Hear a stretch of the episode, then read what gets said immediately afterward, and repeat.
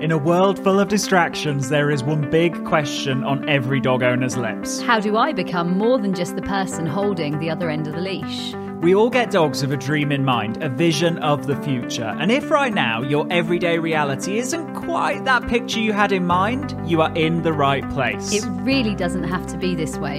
You absolutely can and will be more to your dog than just the person who gets in between them and the world. The key is you need to be more sexy. More sexy than the neighbourhood cats. More sexy than the jogger in the park. More sexy than that half eaten hamburger they just found on the floor. And yes, even more sexy than the dog across the road. I'm Tom. And I'm Lauren. Together, we're absolute dogs. And you're listening to the Sexier Than a Squirrel podcast.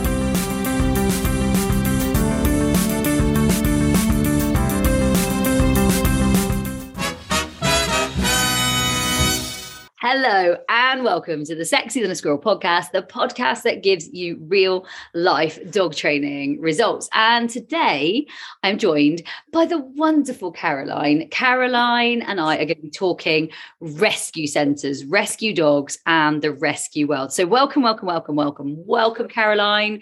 Caroline, where are you from? Who are you? What's this about? And, and what do you do on a day to day basis? Hi, Lauren. It's great to be with you guys again. Um, I'm Caroline Johnson. I'm the General Manager at Oak Tree Animals Charity in Cumbria in the UK.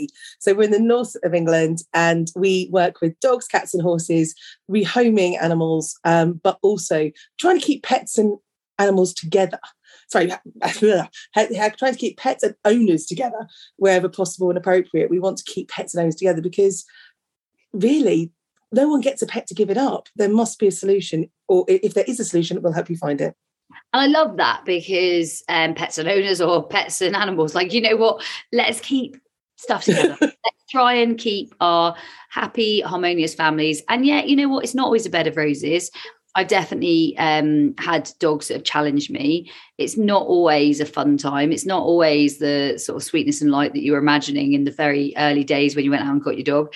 And at the same time, yeah. actually, there's um, a lot that we can do, and there's a lot that we get to do, and there's a lot that we can work with to do that. So, so yes, sometimes um, we can help an owner not give up their pet by putting in some yeah. form of solution or bridge or something to help.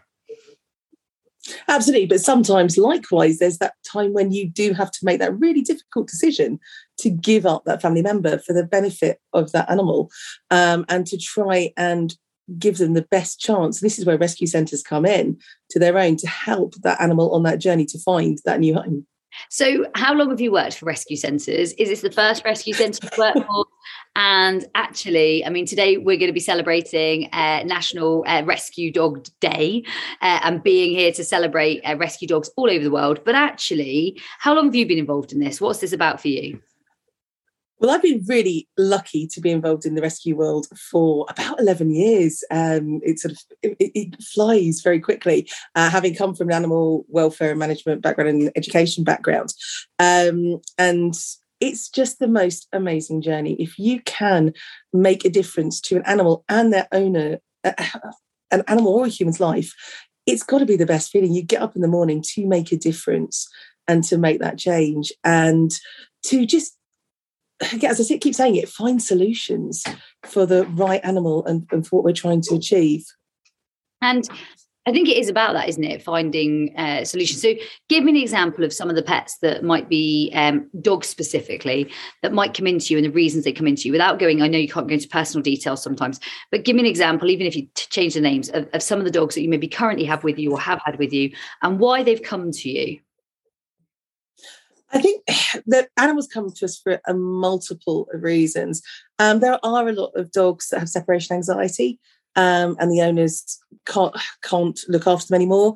Um, there are dogs that where people have to go back to work or go out to work, and they've just found that actually they haven't quite got the right time for them. Financial reasons is another big one that we find, and um, where the owners' financial circumstances have changed, and they can no longer keep them. And they're probably the hardest ones because they don't want to give this family member up. They can't find a solution um, to making that difference. Um, and just generally, people's expectations, they take on a dog, uh, they pick this cute, fluffy bundle of joy. And sadly, what they've ended up with perhaps isn't what they expected.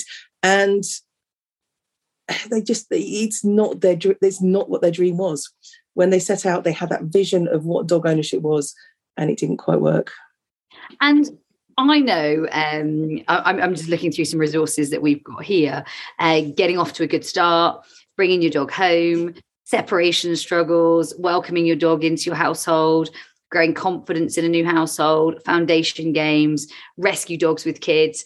I know that here at Absolute Dogs, we've got a lot of resources to help um, all owners uh, of rescue dogs, but particularly actually rescue centres um, like yours. Uh, how I don't know if you want to explain how you or how we know each other and, and how you sort of happened upon Absolute Dogs because I think it's a it's something that now kind of has infiltrated into your centre, right? Yeah, I mean, we've worked uh, we've worked alongside each other and spoken for about five six years now, um, yeah. and it's been, it's been it's been a really interesting, exciting journey. Um, and we started looking at games based training and got excited by some of the transformations it could make for some of the dogs, and particularly how it is so easy for everyone in the rescue centre dog's journey to be involved with. So, whether it is a staff member, whether it's a volunteer, whether it's their future home, everyone can be involved. And there's that lovely journey where you can have that continuity and see that progression through games. Um, and it's very much whilst owners do want sometimes the sit, the stay, all of the traditional cues, actually in the rescue environment, it's often about looking at the a concept, a personality, actually does that dog need more confidence? Does that need dog need to understand about proximity to the owner? Does that dog need space? What does that dog need? What do we need to teach that dog to give it the best chance of a future life? So we brought games-based training into our centre. Um, and um, actually you visited us a couple of times and actually worked with some of our team. And it's been a game changer for want of a, want of a better word. It's been an absolute game changer in the fact that is no that isn't word. a better word. is it in the fact that everyone can be involved? Training is not about just one person doing it. It's about every interaction can help develop that dog because we can give that opportunity to everybody um, to be able to train those dogs. And every walk becomes an opportunity, a learning opportunity to shape that dog and give it a future. It can the games can also form a great part of an assessment. I know you and I have spoken at length about cardboard chaos and things like that, how you can actually use that type of game to assess the dog by letting it take its exploration at its own pace. And then you can start to understand how that dog need or how we can work with that dog to develop it, those skills? Does it need confidence? Does it need a bit of self control because it's just sort of erupted the cardboard across the site? Um, or does it actually need to be able to have that confidence that actually something like touching its back is not something to be absolutely terrified of?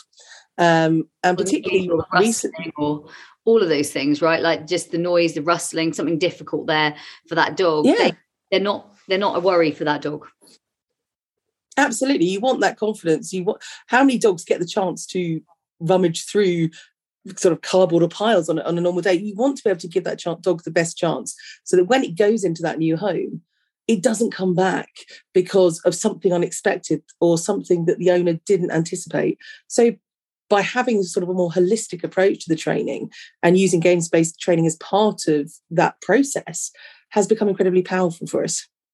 So I've got a pretty exciting announcement, and I know that um, you guys are going to love it. And I hope that rescue centres, to be honest, all over the world um, get to have this opportunity. But it takes a little bit of um, sharing, it takes a little bit of ripple effect, it takes a little bit of sort of people talking about it and making sure other people know about it. Now, what we want to do here at Absolute Dogs is we want to make um, rescue centres and all of their brilliant, wonderful owners, volunteers, and all of the people involved in in rescue work um, uh, basically have a, a, an opportunity to have a, a, free pass to one of our cool online courses. That course is Sexier Than a Squirrel.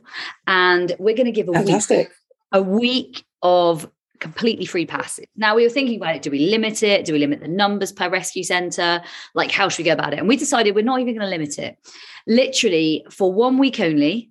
So for for for one week, we are giving as many passes as we can get to rescue centres as humanly possible. Now, that I think is really cool. What do you think? I think it's I think it's an amazing way for people to understand how they can integrate this type of training into their rescues. Oh, it's, it's fantastic, and thank you on behalf of all of us. Yeah, it's exciting from the rescue. I'm, I'm, I'm grateful to know you, and I'm grateful that we um, get to um, to be honest, we, we get to play games in centres like yours because I know that they make such a big difference. So I'm I'm really grateful that you guys make a difference, and and I hope that we can help that.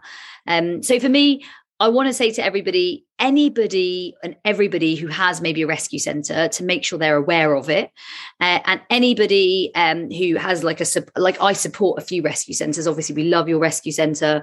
There's a few local uh, rescue centres um, to Plymouth, and and we love uh, that was where I grew up, um, and we love what the work they do. So always very supportive and, and making sure people know about them. And if anyone asks, I always say like great things because I know you do a great great job.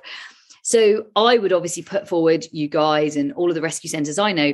Anyone listening today, if you know of a rescue centre that might be interested in trying to get some free passes, uh, free training passes. And we've got loads and loads and loads and loads and loads of free resources, resources on getting off to a good start, bringing your dog home, separation struggles, wel- welcoming your rescue into multi dog household, um, growing your rescue dog's confidence, foundation games, and rescue dogs with kids. This is for centres who want to give these resources out. This is for centres who want a free training pass for their um, new owners. This is for centres who uh, really want to uh, grow the ripple effect of really great games based dog training. And it's to celebrate National Rescue Dog Day. And it's absolutely um, to make a difference in, in centres like yours. So, Caroline, uh, will your centre be taking part and getting lots of free passes, do you think, for all of your owners? Absolutely. Absolutely. Oh, yeah. It's just oh, yeah. is, there, is there any doubt? I'm really, really pleased. And what I'm going to say to everybody is if you would like to be involved in the um, rescue giveaway, and it's a big rescue giveaway, I'd love you to email ask at absolute-dogs.com. And that's ask, A-S-K, at absolute-dogs.com. Now, we're expecting to be inundated so I have got extra. You're going to be very busy. very I, busy. I've got a feeling it's going to be a busy old week. Um, and so we've got extra team on hands. Uh, and please bear with us. We will get back to you. It's ask at absolute-dogs.com. And there is no limit for this week on passes, no limit on passes to rescue centres, just like yours, Caroline. And I'm happy for you to share it with any other centres that you know, including all of your cool owners and all of your cool trainers and everybody who's involved in your amazing uh, mission, which is uh, what you guys do at your centre. Thank you so much. That's incredibly exciting. Thank you so much.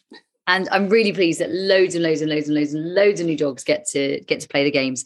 Anyway, um, like I said, it's a it's a whistle stop one. We'll do a proper one uh, really really soon. This one was a, a bit of a, a buzz to allow lots of people to get involved and to actually just understand why centres like yours do play games and why centres like yours um, do get involved in, in things like this because it it really does make a difference, right?